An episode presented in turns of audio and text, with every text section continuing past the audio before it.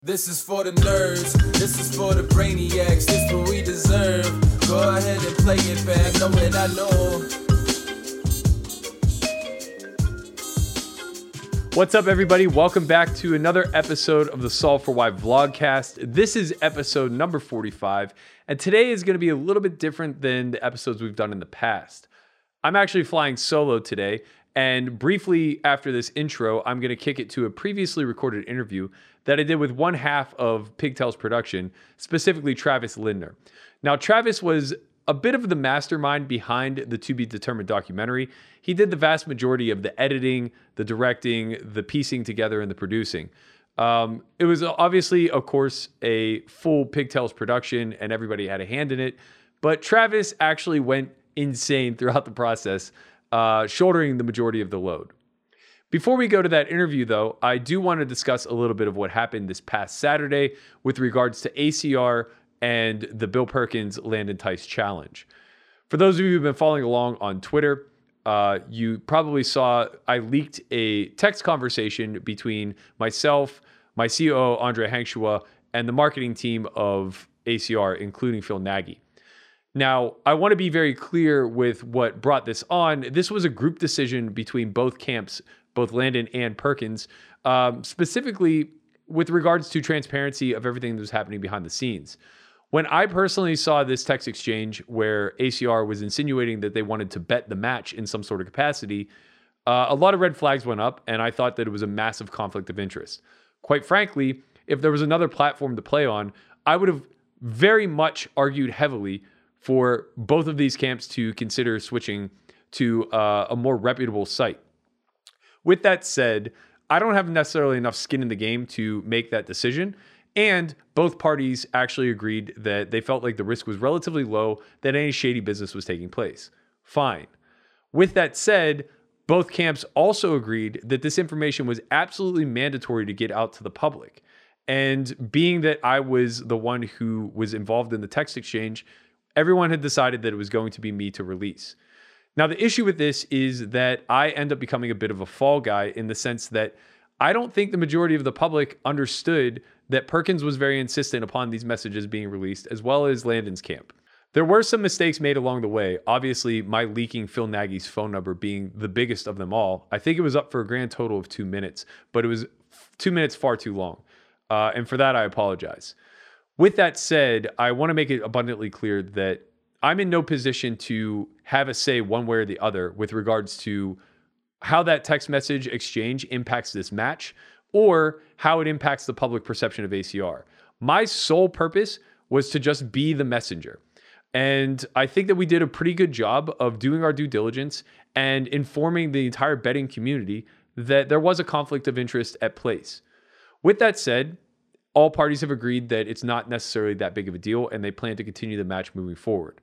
So I just wanted to get out all the details and make it abundantly clear what the purpose was behind uh, releasing those text messages, which uh, I also want to be abundantly clear and uh, poke holes in something that Nagy said on his stream. It was 100% of the messages. Uh, there was nothing else said. And secondarily, uh, it wasn't with any sort of intent on welching on a bet or anything along those lines. I was instructed by both Perkins camp and Tice's camp to release said messages. Uh, so I, I, think that that's really important for everybody to kind of understand moving forward. Um, with that in mind, uh, it's all behind everybody now. There really isn't much more to say moving forward. And I'm looking forward to calling this match the rest of the way through. There are now four sessions in, possibly five by the time this is released. Uh, Landon is out to a slight lead, but they're playing about break even with the spot. So it should make for a fun gambling experience for everybody. Hopefully, we see a bloodbath before it's all said and done, one way or the other, and the people get what they want. So, with that said, I'm going to throw it now to the interview that I conducted with Travis back in December of 2020. And I hope you all enjoy a little bit of the behind the scenes for To Be Determined. So this is it, huh? This is weird. this is super weird. I was trying to think about how many times how many times do you think I've interviewed you in the last four years or something? Like sit down. Enough where I used to get excited to do them to the point where now I dread them. Right. yeah, me too. Like, oh, we're gonna talk about my mom again. yeah, this is a this is the time for you to get some paybacks. yeah, I know that sounds uh, that sounds fucking. What was it like when something horrible happened to you, Travis? Oh, we'll get there. We'll get there. Travis Linder, uh, one part of the the Pigtails production company. Mm-hmm. I don't know where to, you threw you threw me off. This is already terrible. Don't blame this on me. I, this, this is you know what this is. This is uh, you trying to regain control of an interview that you're not leading. I'm gonna be fighting that the entire time, Uh-huh. and also like trying to turn it back on you. And it'll work because I'm used to being the subject of your interviews. Right. So I will immediately fall back into my beta position Right. of just like, what do you want to know about me? When you're interviewing me, does it make you think about your mom? Can we, can we do another one of those deep dives? yeah, let's get into this. No, I, I did want to bring you on, and I want to bring Justin on in the future. Um, we've been working with you guys since the beginning of Solve for Why, and I think that you know I've I've said this a million times over that Pigtails production is by far our greatest asset, and I think that that even goes above and beyond like what Christian and I know about poker. So. Uh, I hold you guys in very high regards, and I think that oftentimes you're kind of just like brushed aside when it comes to the success of our content. We, I don't think that we ever feel slighted by that because you know the intention of this is to grow the business, and our business grows with yours. Sure. You know, until there's a there's a market out there for poker content that really also broadly looks into other fields and stuff like that, which is the intention of this podcast. Um, you know, we don't know anything about poker. Yeah, um, but but that's not that's not the the value you guys provide. right? No, no, it's not. but all I mean is, you know, when we started, it was what 2015 or something, End of 15, early 16. Yeah. right? Um, because you'd asked us to go out to Vegas to film a promo for the academy, Yeah. and when we did that, it's a weird sliding doors thing. Like if you hadn't then um, Dead Money hadn't become a thing. Uh, and beyond that, then launching the subsite and continuing to make content. Like I have no idea what we would be doing, and like It's kind of fascinating because like you can almost blame me in some regard. You you could potentially just be like a Hollywood writer at this point, but yeah, well, uh, at the time we were just getting into like doing video work full time. Yeah. So it's hard to say that you're the cause of my downfall. yeah, and honestly, I, I do feel uh, somewhat responsible, probably both ways, in the sense that at least you're not making wedding videos. Filming weddings made me uh, stop believe believing in weddings, in love. yeah, agency, uh, independent thought. Like people just Sure. have the same wedding over and over again. And Right, right. Same scripture crazy to me. being referenced. Yeah. Same speeches. Yeah, yeah. It's just torture. What an industry, though. Yeah, they What make an a lot of industry to get into. They make a lot of money. So this is already going a little bit off script, which I'm totally up for. I do think it's important to kind of like outline the relevance to us as a company uh, with you and Justin. So, you know, kind of as you mentioned, we started working together in 2015. I think I knew you guys maybe a little bit prior to that through You knew Justin. Dan. Yeah. Oh, yeah, yeah. I, I think I'd met you once before then. Uh, but yeah, Justin filmed with our friend Jake. He filmed the Russell. Yeah, the Final Table us. series. Yeah. That series definitely like kind of inspired me to want a production team. And I think that that's probably a big portion as to why like all of that snowball effect took place where the subsite exists and we're still doing so much work together. Because I do think that it's a part of the market that just isn't I mean, the things that you guys have done for us haven't really been replicated anywhere. And they're not necessarily catching fire, but it's not because of you. It, it's it's odd because Justin and I do not come from a poker background. Mm. Um, Nate, who also works with us, uh, has more of a poker background, and Dave, kind of the fourth leg of our Pigtails crew, does not have a poker background. And so I think the the, the poker media community is pretty monotone. It's a lot of the same things, yeah. and um, it's not where our interest lies to do that kind of stuff. And same with you. Like, Yeah. You didn't want to do something that everyone else was doing. Yeah, no, I think storytelling is just like a massive part of content creation. And it's probably where the biggest hole or gap lies, I think, probably in most industries, not just poker. Yeah, I think it's a sub community. Like as a sub community, poker is so um, so insulated, and people share the same things. They listen to the same podcasts. They it's a lot of the same type of people because, and I mean, you know, this is armchair psychology, but because a lot of people came after the boom from this similar experience. Right. You know, our age in college and then realizing like oh maybe i can do this for a living and so now it's uh, yeah it's it, it's it's kind of an echo chamber but i think any sub community kind of develops that at some point and i think that that's been kind of the interesting thing like we wouldn't be doing this if it wasn't i'm, I'm not going to be too nice to you in this interview but uh, No, you should. if it if it wasn't with you because there is a, an amount of kind of thoughtfulness and um, restlessness i guess Yeah. that is copacetic with with us and you. Yeah. So uh, you kind of mentioned that poker's not your background. I, I want to dig into a little bit of like just what your background is to kind of qualify, you know, how we even got to this point. Yeah. Uh, so you studied undergrad, Uh, yeah. So I grew up in Vermont. Um, not New Hampshire. no, not New Hampshire. And uh, n- at the risk of you losing some subscribers, uh, if you do subscribe to Solve for Why and you're from New Hampshire, get out. we don't want you. We don't want you. Yeah, I grew up in Vermont. Uh, went to school. I went to undergrad in Boston at Emerson College. Okay. um, which is where I met Justin. It's a it's a film school, film TV school, kind of primarily. Um, and when I started out there, I was pursuing film, so it's Justin. So this was undergrad for you, mm-hmm. and this was still undergrad for him because I know he began at Maryland. We actually both transferred in. Okay. Um, yeah, we both transferred in after our freshman year, and uh, he only spent one year at Emerson. I see. and then went back to Maryland so he could drink and uh, like play beer pong and do keg stands and stuff. Right, Just kind of bro out for a while. Um, I was more serious about my art. Uh, no, I, I stayed in Boston. I switched my major though. I, I ended up um, majoring in music. So Okay. I've pursued pretty much every every career that one should not go to college for. Right. Like if it if there's a dead end, Yeah, it's like you are on that path. I found a lot of dead ends. Yeah. yeah. I respect that. I feel like I, I, I can relate a lot. Uh, I, I mean, I joke, but I say like I went to college for baseball Yeah. because I really did. I made almost all of my decisions based on like playing time and if I had a path forward and things of that nature.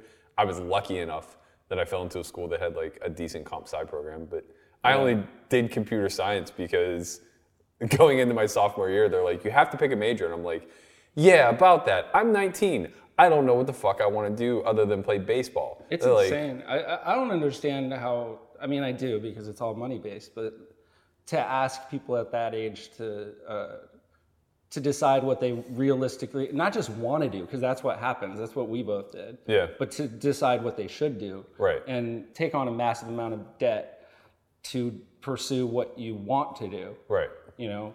Um, yeah, it's insane. I, I switched my major five. T- I think I ended up with two uh, two minors just because I qualified for. I wasn't even trying, but because I switched my major and took so many different kind of classes. Like, I, yeah. That sounds expensive, Travis. Oh, and we haven't even gotten to grad school yet. That was my follow up. So, uh, what did what did grad school look like with a music degree? well, so there was a, actually a lot of years in between there. Um, when I finished undergrad, I moved out to Seattle with some friends. Um, I tried to pursue uh, working in the music industry at like KEXP, um, different radio stations and stuff like that. But I really just wanted to be a musician. Um, you know, I wanted to be a songwriter, and um, my I come from a family of musicians. My sister went to school for music. My dad is a bluegrass musician. My mom was in a band with my dad, my uncles, my cousins. So I think because of that, I had this distorted reality, thinking that uh, music was a career that one could pursue and eventually find some success in. Which you know, who knows if I could have, but What was your genre of choice? I mean, I've all over the. But at the time when I was doing it, it was like really.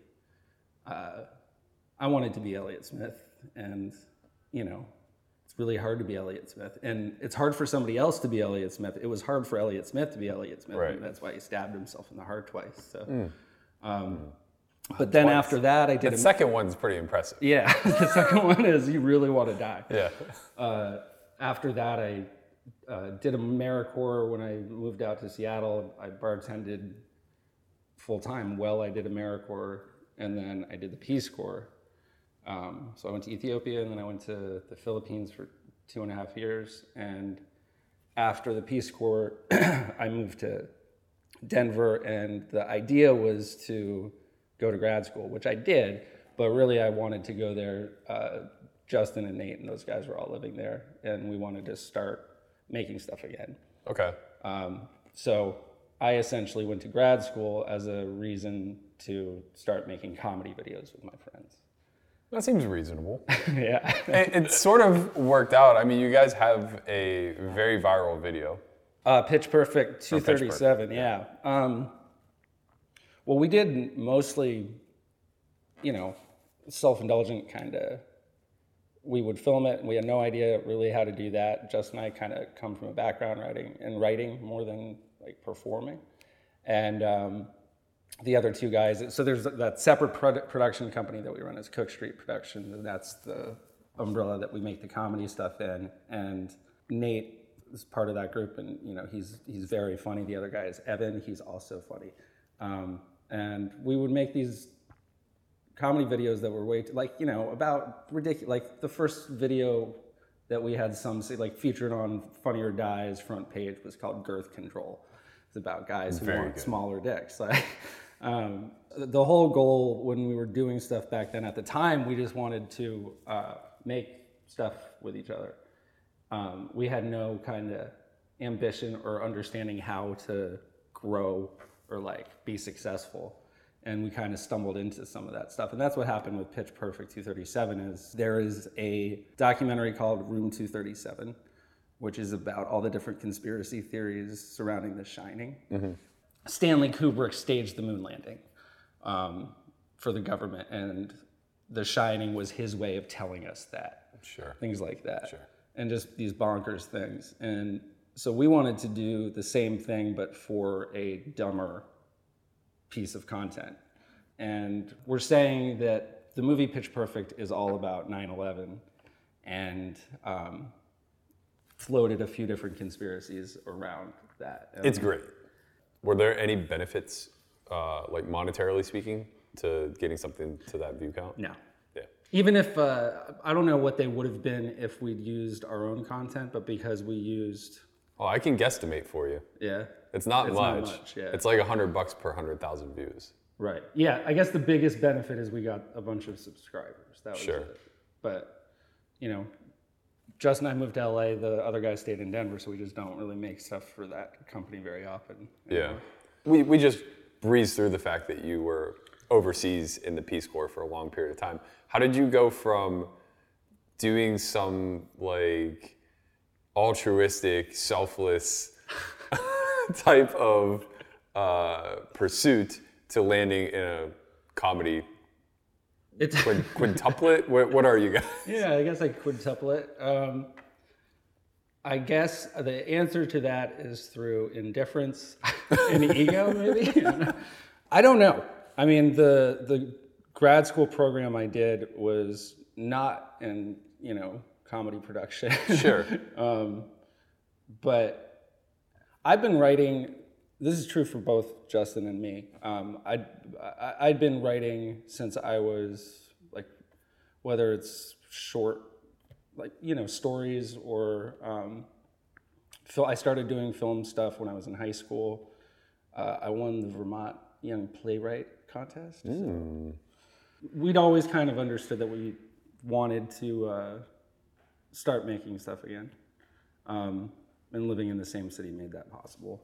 No, I understand the decision to go to grad school. I mean, I guess I understand the reasoning why.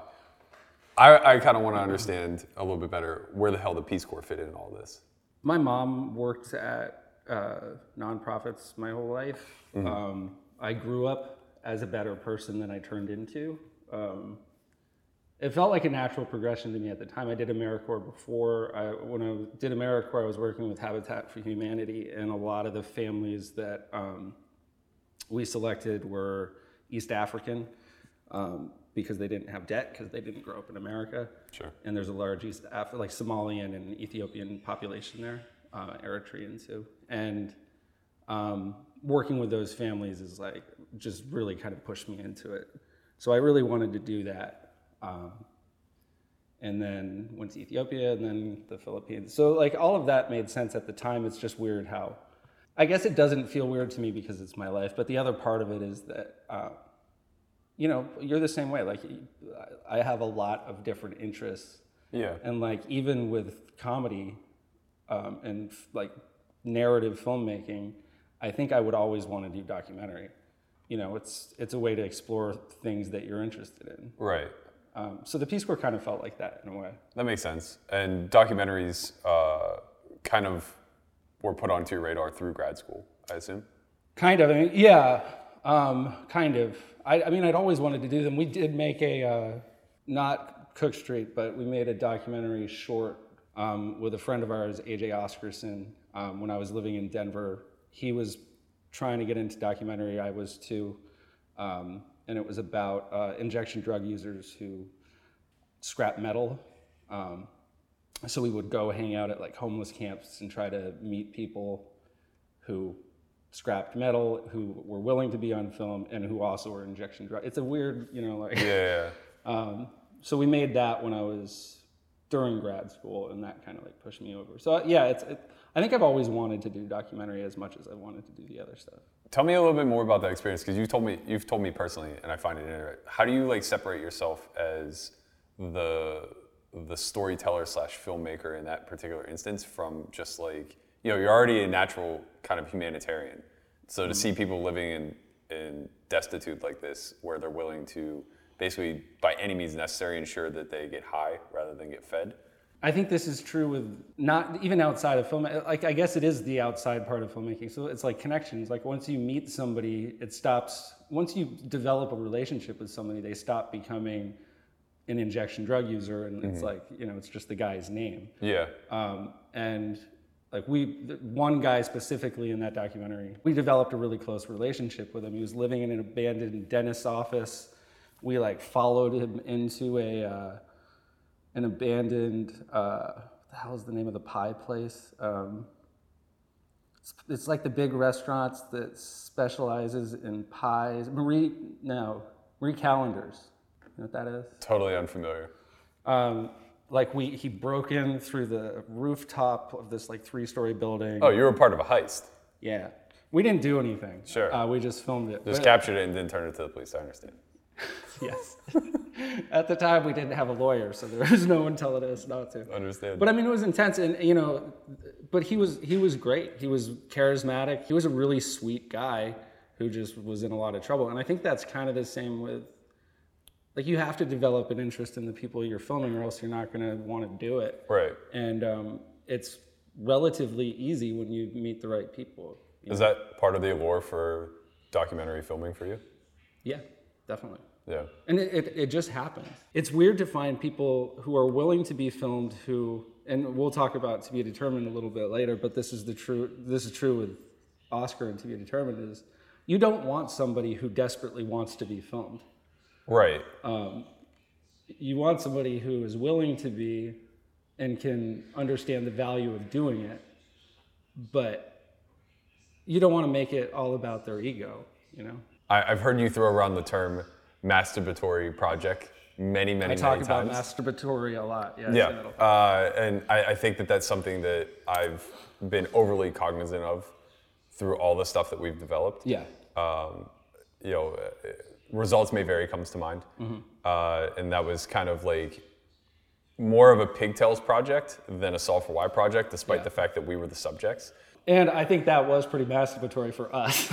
Sure, sure, but but that's that doesn't count, right? Because like we're not really breaking the fourth wall in any capacity You, there. I mean, like ho- honestly, the look, the poker community uh, is ridiculous, and um, I, I don't. I mean that lovingly, but it really is. And you know, we've we've been talking to you about doing a mockumentary series or, or film about poker for years now, because there's just there's so much to make fun of, and you know, like it's it's kind of like pitch perfect. It's it's having the way i like to say it is it's not making fun of it's having fun with. Sure, uh, sure. which is a, a real la thing to say. But um, you know it's it's a it's a small community that has that kind of exists like outside of the rest of the world. So like the, the the way that the things that are normal in the poker community and the conversations that are had are just so different from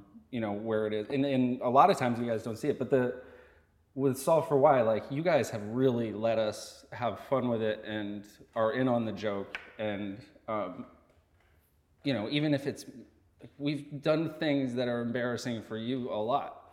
Sure. You're you're Sure. down to do it. So I mean, I think like what the results may vary. It was kind of a combination of trying to tie together all the the skill sets that you guys have acquired and just use us to the best of your ability. So it's you know we had seen the the comedic sketches like the intro to the Doug Polk retired me video, mm-hmm. and we'd seen your documentary ability with Dead Money.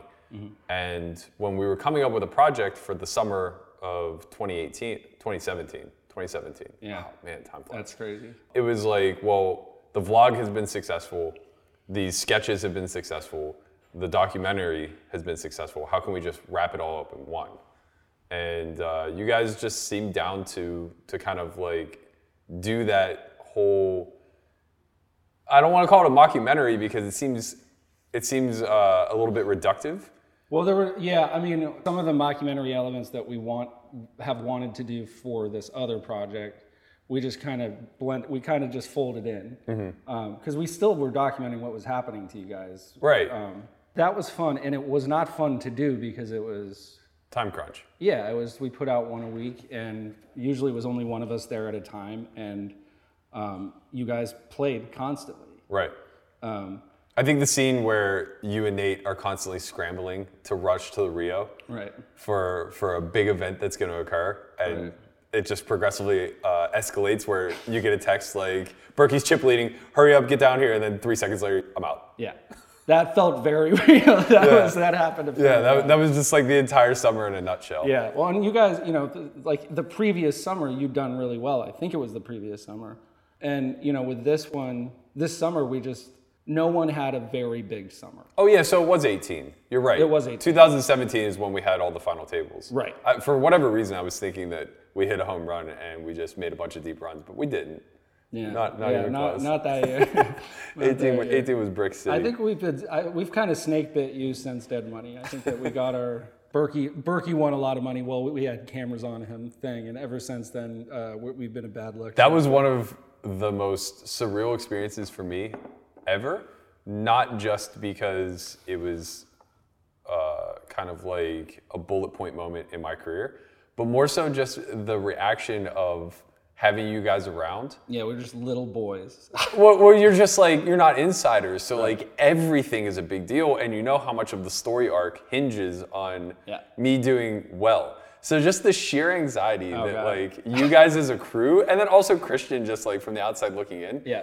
it was palpable Yeah, at all moments. It was debilitating. I, like especially with you because you're a maniac and you were the first person to go in and cameras all rushed around you. We didn't even know what was going on, but we were like, "Are they talking about break?" Because you know if you're on the floor, like you didn't hear. Right. There's no announcer. right, right. Um, so we rushed over. We're frantically. We realized we were all in. We like holding up cameras. We're shaking because we know if you you're the first to bust, like there's no story. There's no project yeah, and uh, you know you just were sitting there like this and then because we didn't know what you had either um, and it worked yeah it worked out right. Yeah, yeah. Uh, definitely, definitely a pleasant experience. I was happy to have you guys along for the ride. Yeah. It's, it's uh, like, so do you ever like look back on those projects and cringe? oh i cringe at everything i've ever done uh, i haven't watched dead money since we made it Really? yeah this sounds like um, adam driver saying like he never watches what he does Yeah. that's not that's not it um, but technically and like equipment and stuff we- we've just grown a lot since then so Yeah. I, I haven't wanted to Given, given the am proud, assets. I'm proud of Dead Money though. I think. It's, Yeah, no, I, obviously it was. Hey, this is an award-winning docu series. That's right. We beat a picture in a book. That's right. Um, given the assets that you had available to you then, like I don't want to say like you would upgrade equipment or anything along those lines, but given what you had available to you then, is there anything you would have changed in that project? One of the things that I think is an easy kind of thing to fall into and becomes a crutch is when you're making things that are episodic, they become formulaic because you have, you know, 10, 12 minutes and you're trying to accomplish maybe three different things, whether they're storylines or beats or something like that. And a lot of times, uh, and this is a crutch that we still have, is it'll fall into uh, like a candid section where there's no music, and then a kind of musical, a, a musical B-roll section. I think that we do that because it works, but I also think that my favorite documentaries avoid that kind of thing as much as possible. Yeah. And and really kind of sit in the candid moments. So I think you guys are selling yourself a little bit short because uh, I would say in at least Dead Money, um, but also results may vary too from a comedic standpoint. I think you guys do a good job of evoking emotion, uh, which for me, watching a documentary is the easiest way to hook me. Yeah. You know, uh, whether it's a murder mystery where like I I have some curiosity, or it's uh, you know a, a story of hardship where I have some empathy. Like that's how you really get your hooks into somebody for a, a 90 minute feature. Well, and, and to be fair, like, you know, there's a lot of the content in Dead Money mate was lens to that. Yeah. And you know, the public conception of you, at least at the time, was there was a lot because a bunch of shitty things happened to you when you Sure. were younger. Uh, there was a lot on the bone there for us. I guess like transitioning off of that episodic type of documentary, you just finished a feature uh, that we will be releasing on our site and will be on PokerGo called To Be Determined. Uh, talk to me a little bit about what your vision was for this project.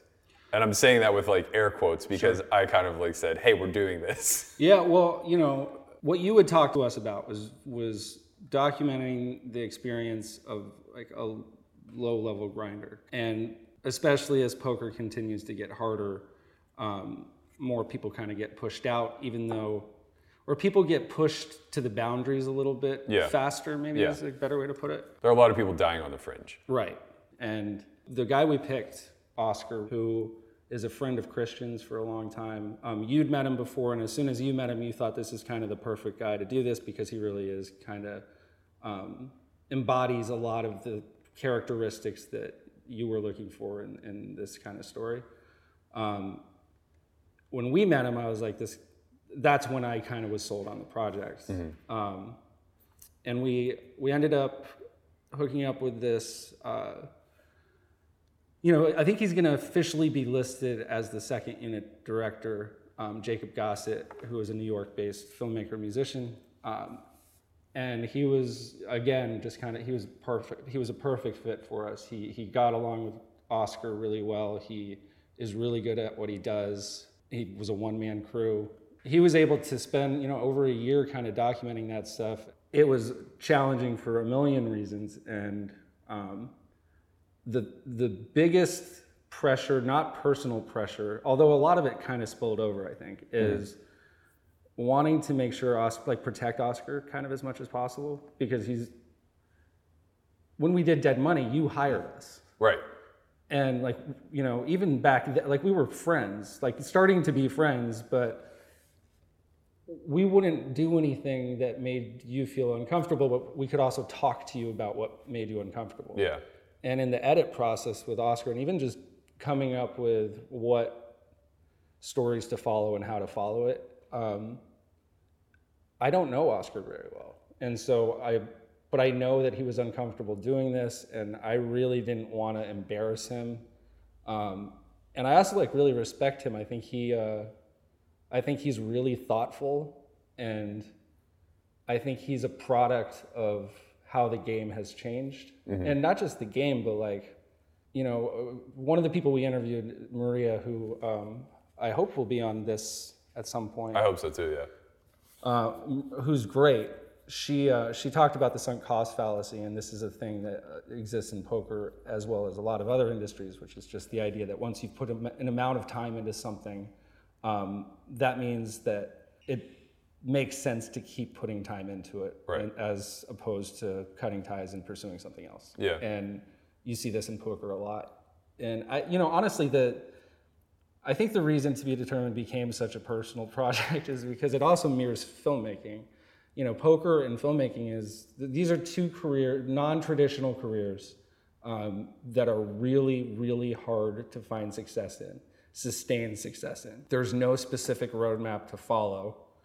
And if you try to pick one, because there are a lot of people who say, you know, it's in poker, there are training sites, obviously, but also cautionary tales and stuff like that. Um, in filmmaking, it's a lot of, there are, you know, save the cat, there are books that tell you this is what you need to do, or this is how you write a script in 30 days, and things like that. And, um, you know, people buy those because they're desperate and they really want to do something. And so, it, yeah, it struck a chord with me because it's what we're trying to do too. So I guess to follow up on that a little bit, uh, this was a long journey. We started recording beginning of 2018. Yeah. So we're talking about almost two full years of full production. I guess talk to me a little bit about, uh, you know, I, I, I know a little bit more intimately Sure. what the road bumps looked like. So talk to me a little bit about like what that process was like and maybe a little bit of the difference between, or, or the slippery slope perhaps, uh, between hitting a wall and actually falling into depression. Yeah, I mean, you know, when people say they don't want to watch a documentary because uh, it's too depressing, Yeah. um, The Act of Killing, I think, is the best documentary I've ever seen, and it's you know, it's one of the hardest things to watch that I've ever seen. Uh, when people say like, don't put that a certain type of music on because it make it, makes them sad, like I don't have that. I, I don't get sad from music I love that is sad. Yeah. So I've always thought I was kind of immune in a weird way to that kind of thing. But it, it, and honestly, to be honest, I'm still figuring a lot of this out because um, it's it's hard to look at something and describe why it is the way it is when it's happening to you. So essentially, I don't know how much of this, uh, of the kind of struggles I went through in the last year and a half, were based on um, what's going on in my brain chemistry, uh, my family history, and um, my situation. And the situation was, in a lot of ways, stuck inside this documentary about a pretty heavy topic Right. um, for over a year. And I didn't think it had anything to do with it until I finished the first draft and sent it out. And I immediately, f- I, it was like I had felt like a completely different person right. for a week or two. Yeah. I also don't want to, you know. Okay, there's two things because I, I have a history of suffering with, I guess, anxiety. Um, is kind of the way I thought about it. Um, but in the last year and a half, it's been a very different thing. It's felt a lot more like lethargy, just being kind of overwhelmed by lethargy. Yeah. Um, and there, this is, th- I don't know how you'll feel about this. This is a personal thing. I, in the last couple years, there's been a, this big push, and this is great um, for the most part, uh, in mental health awareness and understanding, and understanding that it doesn't look the same on everyone. The word depression can mean a ton of different things. I had a bigger kind of understanding about this because of stuff that's happened with my family and friends over the years. Um, but uh, this move where athletes are coming out to talk about their own mental health struggles, the NBA uh, as a league, the commissioner Adam Silver said he thinks like I think it was 50%. There's a huge percentage of the players in the league suffer from some sort of depression um, or anxiety issue. And this is obviously great that people are talking about it. And this happened in the poker community too. Yeah. Yeah. Um, this is probably cynical, but I'm a little uncomfortable with the idea that people can start commodifying that conversation um, to be able to use it to improve their brand or talk about like I don't have a brand, so it's not like Right, that's, right. a, that's a thing here. To draw the empathy between them and the, the, the consumer base or the it, fan it, base. it feels whatever. a little bit like a move. And again, I don't. I think this is ninety percent a good thing, and this is a really cynical way to look at it. But it's hard not to be cynical when you're looking at brand building and stuff like that. I, I mean, I think to some degree it makes a lot of sense that uh, athletes are suffering from this. A filmmaker like yourself is suffering from this. A poker player may be suffering from this because you're you're put into the performance realm, right? And maybe as a creative type, it doesn't feel that way. But what what they all have in common is a sense of perfectionism. Right? So whether you're the sixth man off the bench or LeBron James, everybody's aspiring to be Michael Jordan. Right. And if you don't achieve that level, it's it, it kind of always feels like you have to push harder for more. You know what's weird is, at, at least for me, and you know, I love to compare myself to LeBron James. I do it often, but Sure. um, the the actual results of making something honestly doesn't matter to me all that much. And maybe that's survival instinct or um, or experience. Yeah. but overall, that isn't all that important to me anymore. And maybe even more a better way to say it is interesting to me is like once I finish something, I don't. I wish somebody else would just take it and do all the things you have to do with it to try and make it successful. Oh, Of course. I I mean, I went through this with coding too. It's like I loved writing the algorithms. I don't want to actually code it. Right. And like for you, you know, build the storyline. Go ahead and shoot the, shoot all the creative shots and, and string everything together in the order you want. But you don't want to do color and sound. No, I don't. Um, but I think one thing I'm trying to figure out now, trying to understand, and I bet you can relate to this. One of my, uh, funny to call him a writing heroes, but like uh, I love the way he talks about story, and uh, is Dan Harmon, who you know did Community, um, does Rick and Morty, but he he's the way he thinks and talks about storytelling is is like really rings home with me, um, just like a lot of other white men. But he um, he was on a podcast one time, and I heard him talking about. I don't want to sell this off as my own. Um, when he started going to therapy, uh, his therapist said something about, "Well, clearly you're a workaholic," and he bristled at that and said. Um, I don't get to call myself a workaholic because of my out my output isn't big enough. I don't I don't finish anything. I don't like I haven't done enough to qual like he he felt imposter syndrome at being called a workaholic. Right.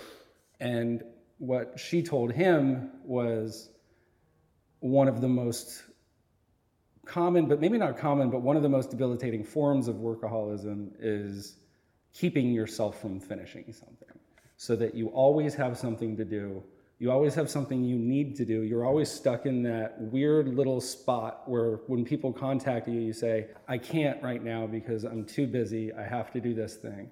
And you you stick yourself in that place and like dig your toes in and you make sure you can't get out of that. And probably the scary part about it is like why don't you want to get out of it? Um, it's probably something about recognizing like wait what is my actual life not Yeah. like being in work and this is a thing that like as soon as i heard that i was like oh you motherfucker Yeah, yeah, yeah. No, is- I 100% relate to that in a different way. I just don't say no to anything. right So like I'll just continually add stuff to my plate until it overflows, and then I can claim to be overwhelmed right when I just did it to myself. yeah it's all it's all self-inflicted and this is i mean this is a thing i've done to myself my entire life i think Yeah. and Uh, finish you know what it really is? It's arrogance. definitely arrogance It's so much hubris where you're just like, Yeah. I can conquer the world if I just feel like it. and I can make something that uh, I don't love into something I love just by beating my head against it over and over and over again.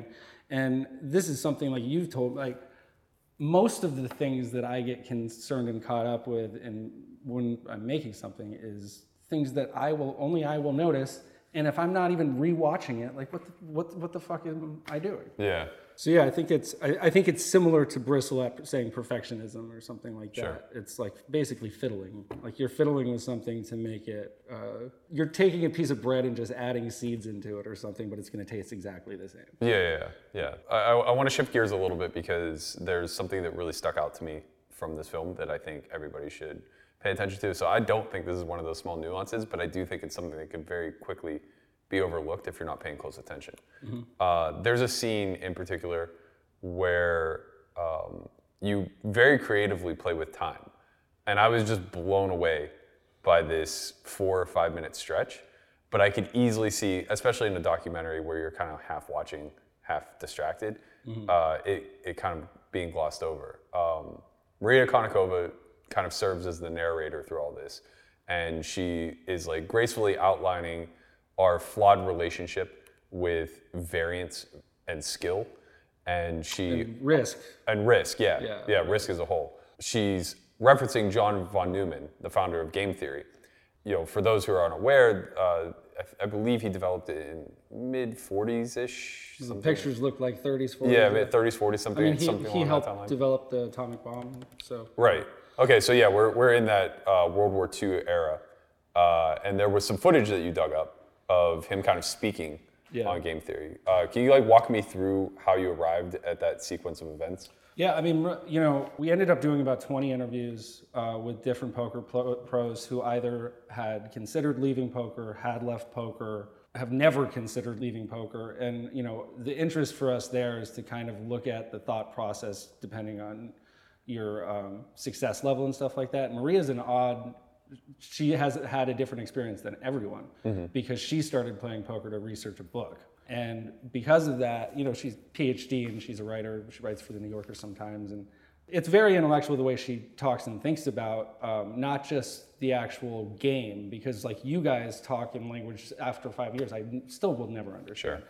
But the actual um, thought processes of of the people who play, and can connect it to the outside world in ways that I think uh, are really cool. And with that section, the way Maria talked about risk, it felt like a complete thought to me.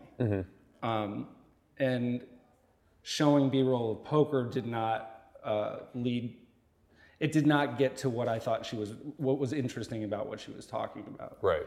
Um, and generally, I think the idea with this is you want to, you know, because you're not just talking about poker success because we're following Oscar's life. You want to connect it to as many different people and their experience as possible because Oscar's experience mirrors the world Right. in ways that yours does not. Yeah. I, I, I felt at least, and I'm glad you kind of agreed, by doing it with archive footage, I, I felt like it was easier to make those dots connect. I thought it was, yeah, I mean, I, I think like the visual bell and whistle that's so cool was taking the Super High Roller cash game footage Yeah. and kind of like blending it from uh, matching that like 1930 style footage Yeah. into modern day and then like progressing the storyline forward there. Uh, that, that's something that I think could very easily be overlooked.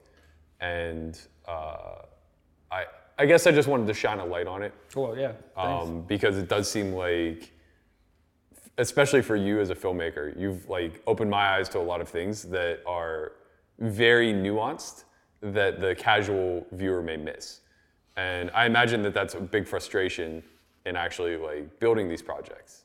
It can be, but you know, if people are focusing on things that I wish they weren't, or are focusing on uh, the wrong thing, like there are, I guess there are no wrong things. You can't control the way somebody receives the message. You can only control the way you construct it, and um, that section it pleases me to hear that. Like I like I knew you were gonna like that. Yeah, of course. but it won't resonate with other people and you know the film won't resonate with plenty of people um, and that's fine but the obviously i like being you know i like being told i'm a good boy Of course, of course. Um, so, uh, one last question about to be determined, Sure. uh, or one last specific question. Um, you basically served as director, producer, filmmaker, editor. Uh, would you say that all these hats are like pretty common in in this particular industry? no it's, and it's also it's, there's a reason it's not Right. um, like we you know we filmed it too and uh, uh, it's what we do and what you do is, a, is similar because it's uh, essentially a startup you're trying to can, you're trying to build a business from the ground up and um, I've told you this before. I, th- I, I kind of consider it like a nonprofit where you end up wearing hats that um, maybe you shouldn't wear, and more hats than you should wear right. um, and out of necessity, but all, eventually necessity can kind of lean into control, or it lends to people who have control issues, and that's definitely uh, something I struggle with, something um, you struggle with, something Justin also struggles with, and sure. you know, you, being able to recognize when you need help and ask for it, or when somebody could do something better than you could, um, or close to uh, what you could do, and not even like if what you can do is better, but like a similar style or like being able to express to somebody or communicate what you're looking for and trust that they'll be able to execute. It's the hardest part about like having a business. I, Yeah, I don't you- even want to say CEO, but just like starting anything. You so constantly do tasks that you should not do. I mean, like somebody in your position should not I mean, I'm still making thumbnails You're for our making YouTube page. thumbnails, yeah. but I enjoy it. Uh, it. It is sort of a release. Uh, I would love to be able to delegate it. Yeah. And I hope someday that I will. Uh, for the time being, it's like a hat that I don't mind wearing. I just have to be very mindful of starting to mind some of the hats. Yeah. And when I do mind them, finding somebody else who's just, or maybe not even just as good, but adequate enough. that yeah, and that can and that can listen to what you tell them you want and then Right. produce it. Yeah. Uh, if you had it your way, uh, what would be your ideal subject, uh, person, or subject material to make a documentary about? Uh, I want to make a romantic comedy that takes place in the belly of a whale, and so if I couldn't do that, a scripted version, I would like to make actually a documentary about that would be kind of perfect. Fascinating. Yeah.